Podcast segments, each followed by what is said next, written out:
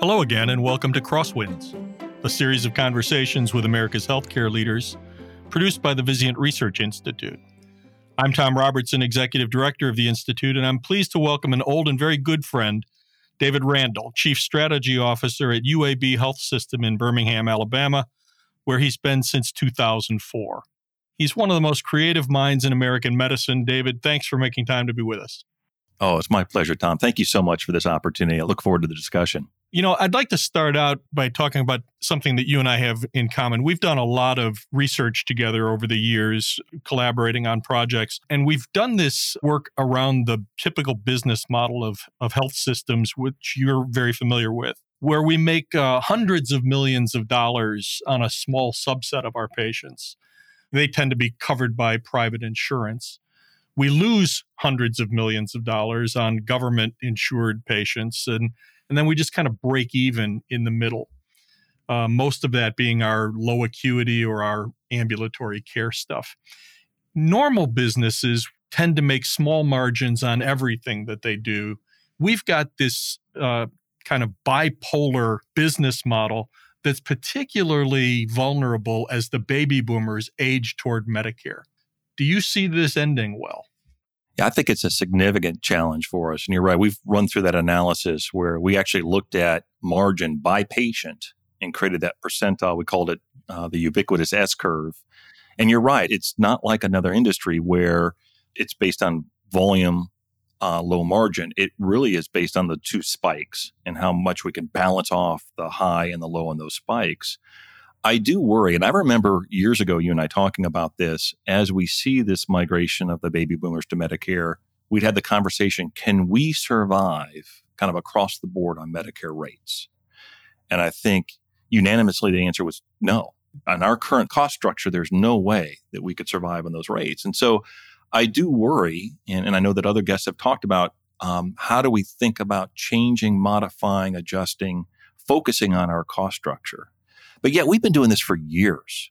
I don't know that we're all fat and happy. You know, the focus even right now is on cost. And we're in this perfect storm of seeing escalation in supply cost, increase in salary, wages, and benefits.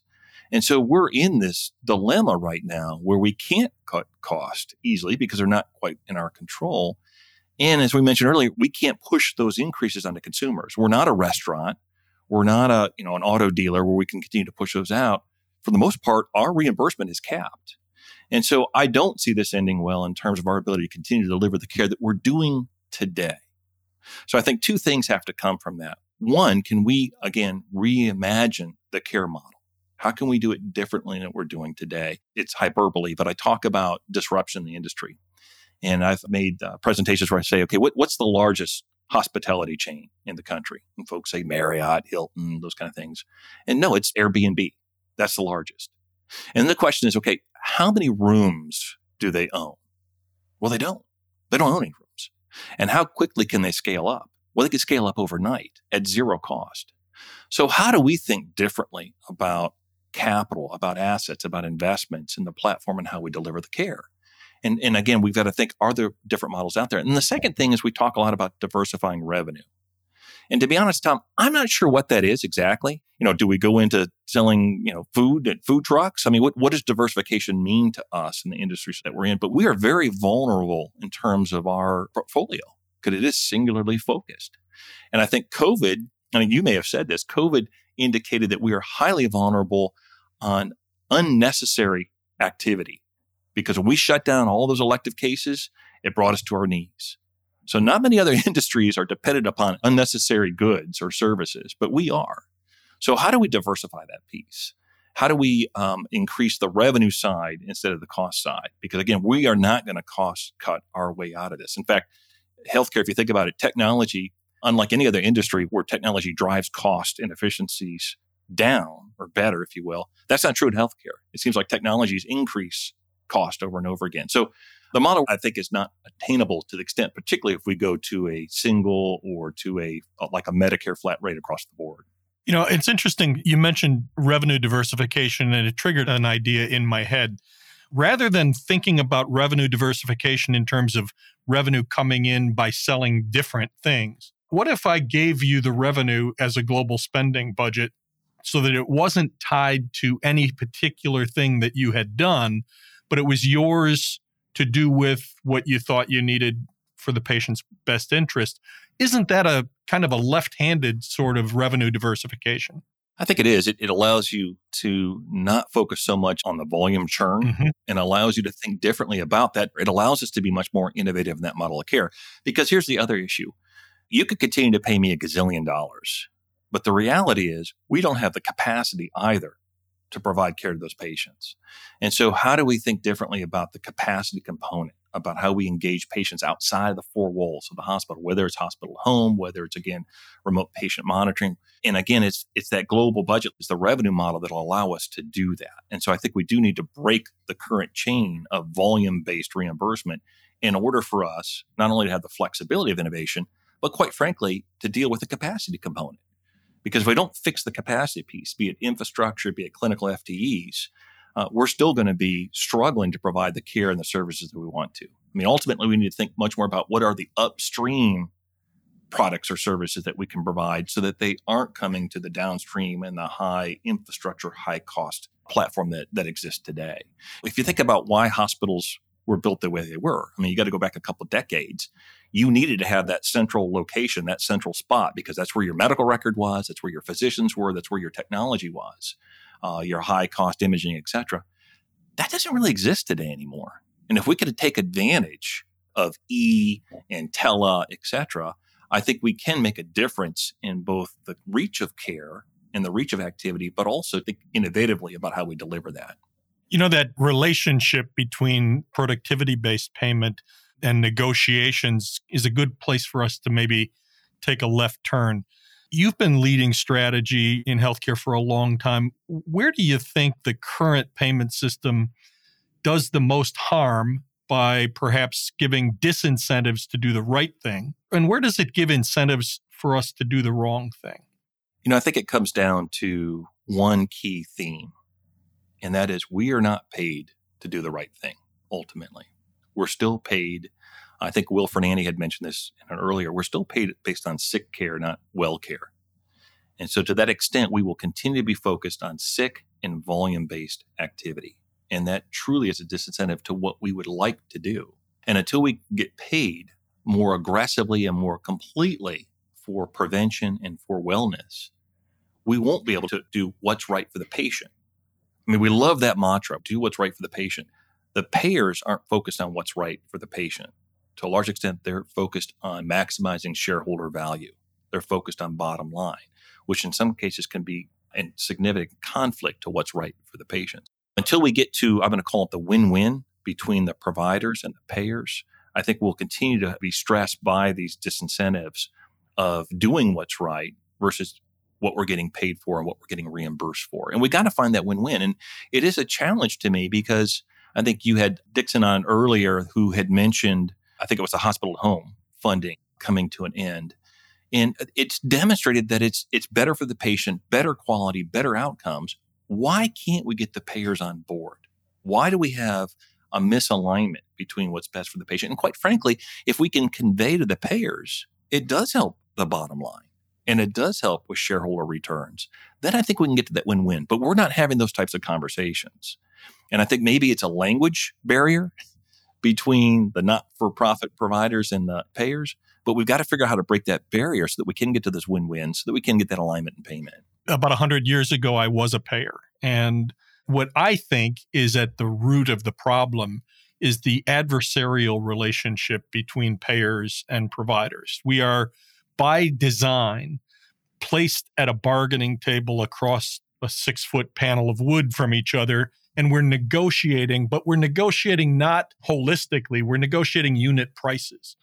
And so your loss is my win kind of an adversarial relationship, I think is deleterious to where we're heading. One of the things that strikes me, David, is if we could get price off the table so that you weren't negotiating prices, let's say we regulated the prices and they were established what we could get to is a situation where your conversations would be about things like care processes rather than unit prices.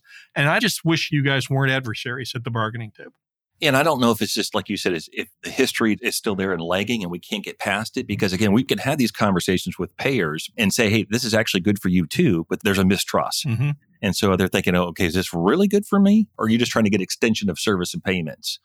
So I would agree if price wasn't an issue, I think we could have much broader, more comprehensive conversations that not only what would be best for the payer would come out of that, but also for the patient.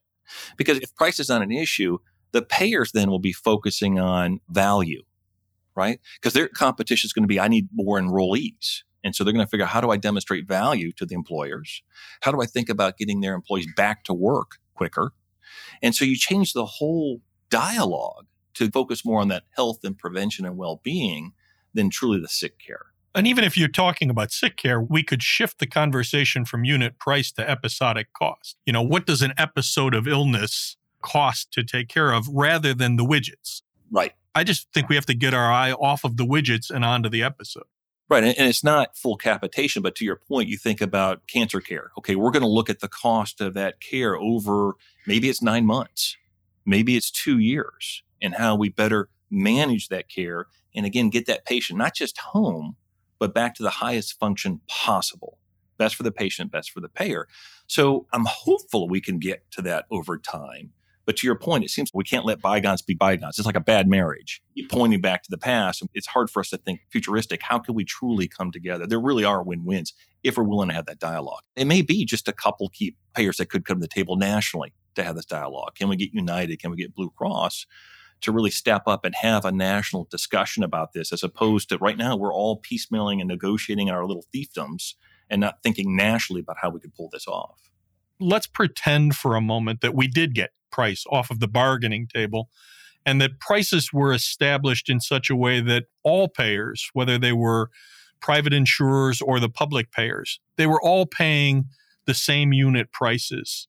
Now, that wouldn't mean that a tertiary quaternary medical center would be paid the same thing for a given service as a low acuity provider would be.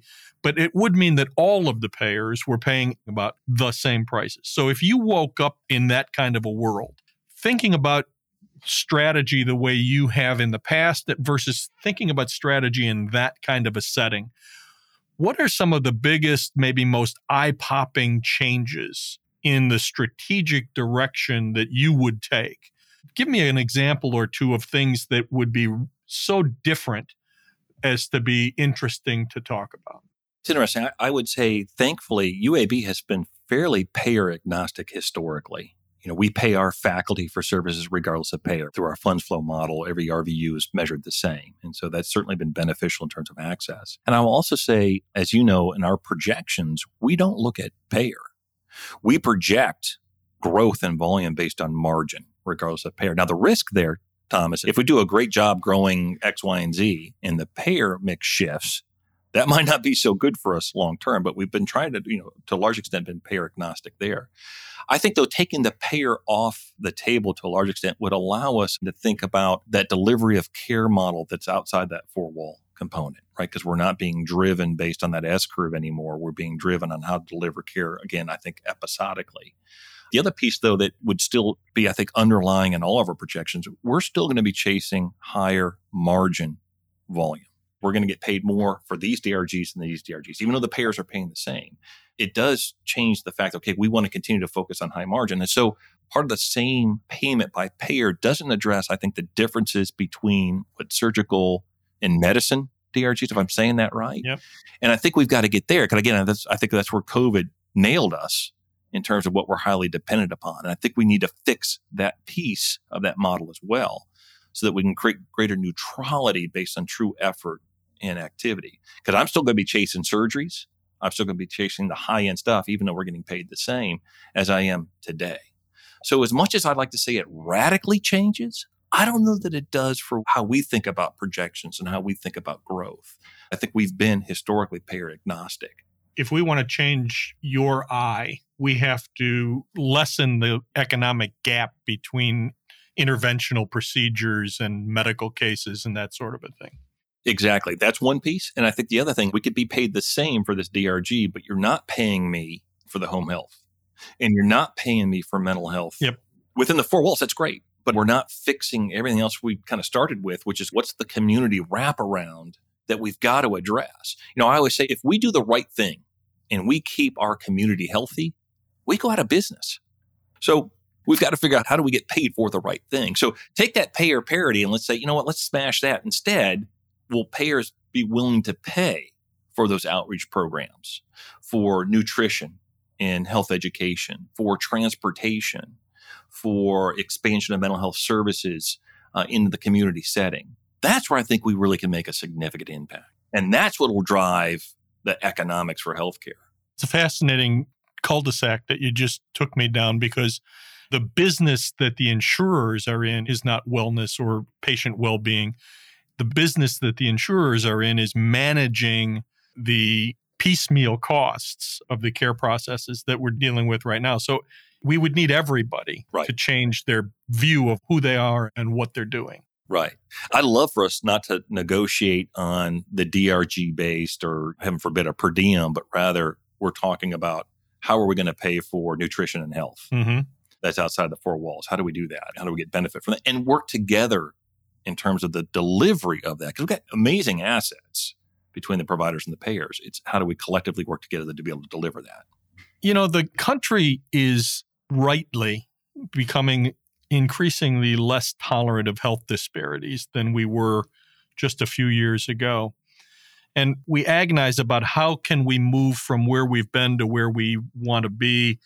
We'll have to change everything. You and I just got done talking about changing, you know, the underlying business model of a major insurance industry. If I suggested that rather than trying to overhaul the entire system, that the quickest first step toward uh, reducing health disparities would be for the government to unilaterally raise its prices, lessening the impact. You said you're payer agnostic. I think that's admirable. Some folks can't afford to be payer agnostic, others have chosen not to be payer agnostic. I wonder what you think if the government was simply to say, you know, we're going to unilaterally raise our prices to lessen the economic pressure on providers to favor the privately insured over the government insured. Would you think I was completely crazy? Acknowledging as a country, for a while, we'll spend more right. that way. I get it. I would never say you were crazy, Tom.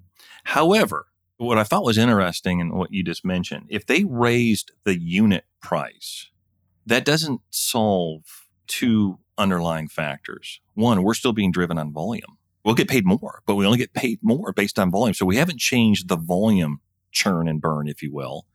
And second, as probably almost all of your members, my cohorts, we're full. So you could pay me a little bit more, but I don't have an extra bed. Mm-hmm. I can't get you to see a cardiologist for two or three months. So great, I appreciate the payment, but I can't get you in. And so I think that the volume issue and the capacity issue still has to be addressed with even that across the board increase. And so I would say, and I think you mentioned this earlier, it's not increasing the unit price. It's this concept of global budgeting and global payment that I think would be advantageous because now we're moving away from volume based, right? And we're thinking more population based. And we can adjust and modify capacity, community health workers, EMS, others to be able to be a care delivery mechanism for us instead of the traditional model. I love this idea of global payments. And in fact, Tom, we have a very unique situation now where we are currently running the county indigent clinic for Jefferson County in Alabama. It's one of the few government funded ambulatory clinics, I think, in the country. It really is a global cap. We get paid based on sales tax revenue, completely, completely disconnected with volume or clinical activity whatsoever. But it has freed up tremendous resources and our mindset and what we can do. We're not hamstrung by volume or what you can pay for, what you can't based on regulatory requirements. We're able to do some very novel things with this population, including like food delivery services, transportation services, outreach and mental health, working with the churches to provide clinics in the churches, actually talking about providing clinics in some of the housing communities. And I really see that as, you know, is this kind of our petri dish to say, okay, can global budgeting work? It's in a microcosm, but it's also with the most vulnerable populations that we serve.